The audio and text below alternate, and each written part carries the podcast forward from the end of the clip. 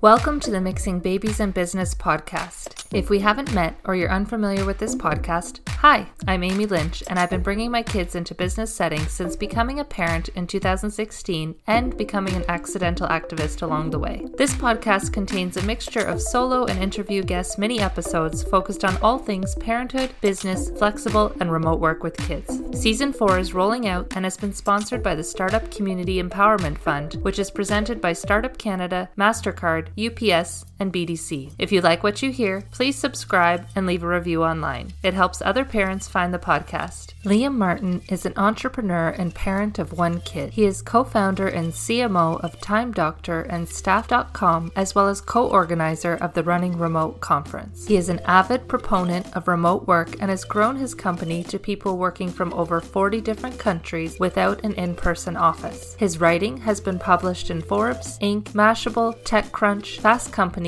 and he recently released his first book, Running Remote. This is the first of three mini episodes of our conversation. In this interview, we talk about securing childcare as a business tactic and his approach to asynchronous management. Let's get into it. Thanks for joining me. Thank you for having me. I appreciate it. I'm I'm ready to teach people about remote work. Yeah. So my first question for you was as an entrepreneur, a hybrid conference organizer of running remote, and also as a parent of a preschool age mm-hmm. kid. We've talked mm-hmm. about that previously. Um, what are some ways that you've adapted your workflow so, to get very much into tactics, I think number one, costing out the extra cost of childcare has been a really important variable that needs to be taken into consideration. That's probably the biggest change that's happened. So, we have three kind of layers of redundancy, uh, actually, technically four. My father, I actually moved him very close to me so that he only lives about two blocks away. And he's my last line of defense. So if there's a serious issue where I have to jump onto a big sales meeting or something like that, I'll and no one's available. I'll just give you a perfect example. Yesterday, one of the children at my daughter's preschool ended up testing positive for COVID. So she's been home Thursday and Friday. And so that's where, so that's the first layer, which is government funded daycare. And in my particular province, it works out to $10 per day, which includes breakfast and lunch and it's extraordinarily good. It's really, really good childcare. And I can drop the kid off at 7 a.m. and I can pick her up at 6 p.m. if I need to, which really handles a lot of the general requirements that needs and requirements that me and my wife have because we're both entrepreneurs. The second layer is the uh, the nanny that we have. So we've hired a private nanny that we have on call sometimes on Saturdays. So if we need help on a Saturday, it's actually a service. So it's generally the same nanny, but sometimes it could be somebody different. And they'll come in on a Saturday and they'll help us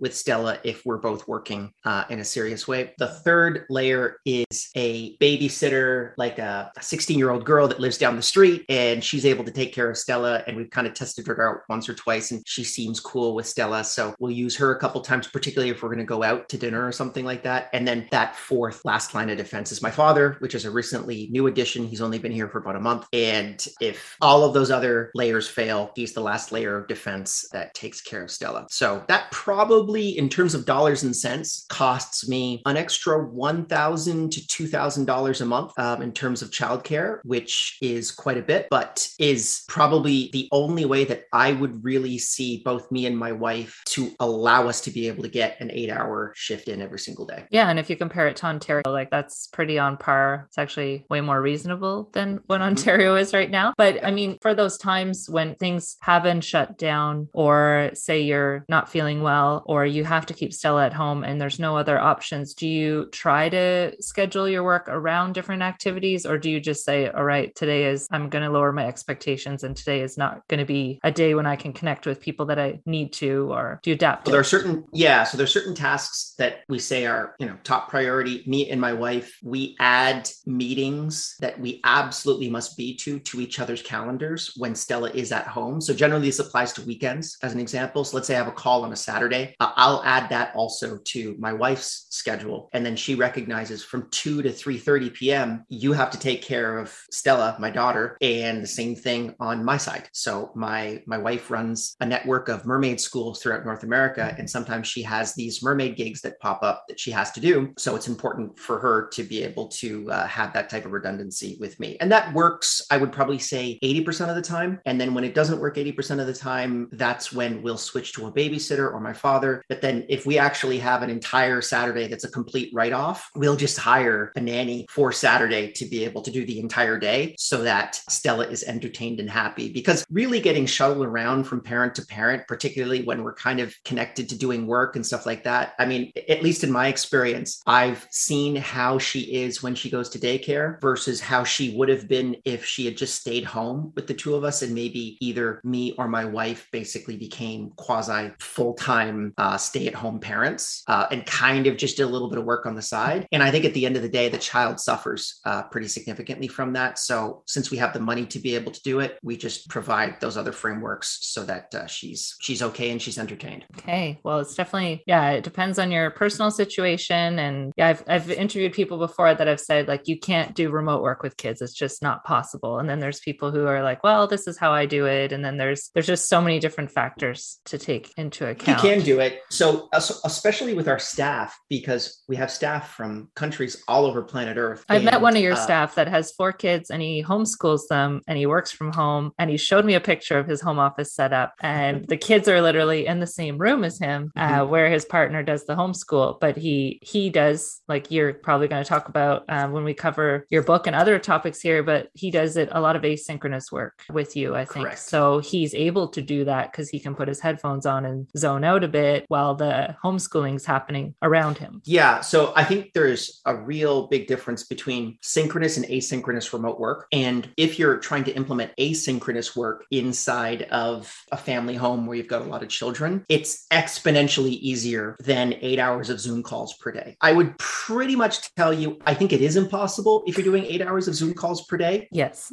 working remotely. But the reality is, is that not many people really know that remote work is not eight hours of Zoom calls per day. That's not the way the vast majority of remote companies that succeeded in remote work actually deployed remote work before the pandemic. Yes.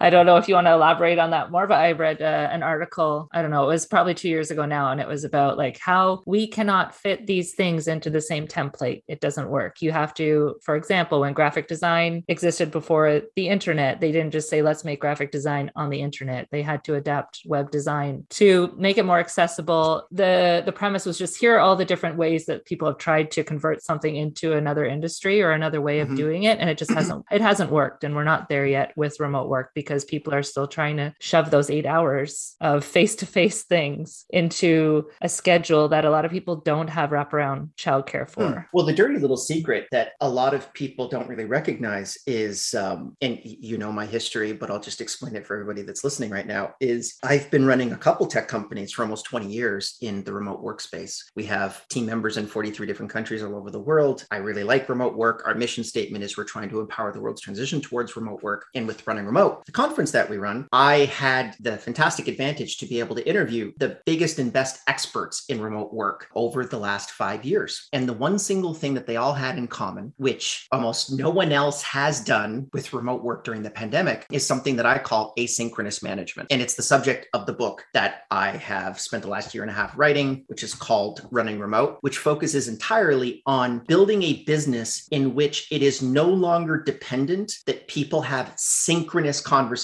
meaning like a Zoom call, a phone call, instant messages that you have to actually be present for, as an example. These are all forms of synchronous communication that don't necessarily work inside of remote companies. And more importantly, if you actually apply asynchronous management to a remote company, you can scale that business much faster than if you're doing it the old fashioned way, the kind of what I call like the 20th century office model of running a business, because there were a whole bunch of interesting insights that we had gained gained out of this process that was really brought on as a forcing function for early remote pioneers because they had everyone located all over planet Earth. They couldn't actually get everyone on a like a virtual Zoom call all at the same time. So they had to build Big these thanks different to procedures Liam for in order to be taking part of his day to speak with And me about life as a remote parents, work leader and parent. Stay tuned for the next two episodes where we'll talk about creating an in-person but you've done experience remote for remote school workers at any to point connect, during the last two years, your you can just look at how things he did your wished he kids knew adapt before to becoming a doing parent live virtual leader. Check out his work at just doing the things that you could do runningremote.com. If you enjoyed this episode, please share it with doing your all those network and leave a things that review. It a helps other parents find the and didn't require podcast. Connect with me online and access your parent-friendly entrepreneurship, which would then flexible and remote work resources So at you got to see that in action and how mixingbabiesandbusiness.com. Thanks it makes a huge difference with education as well, mm. having those options.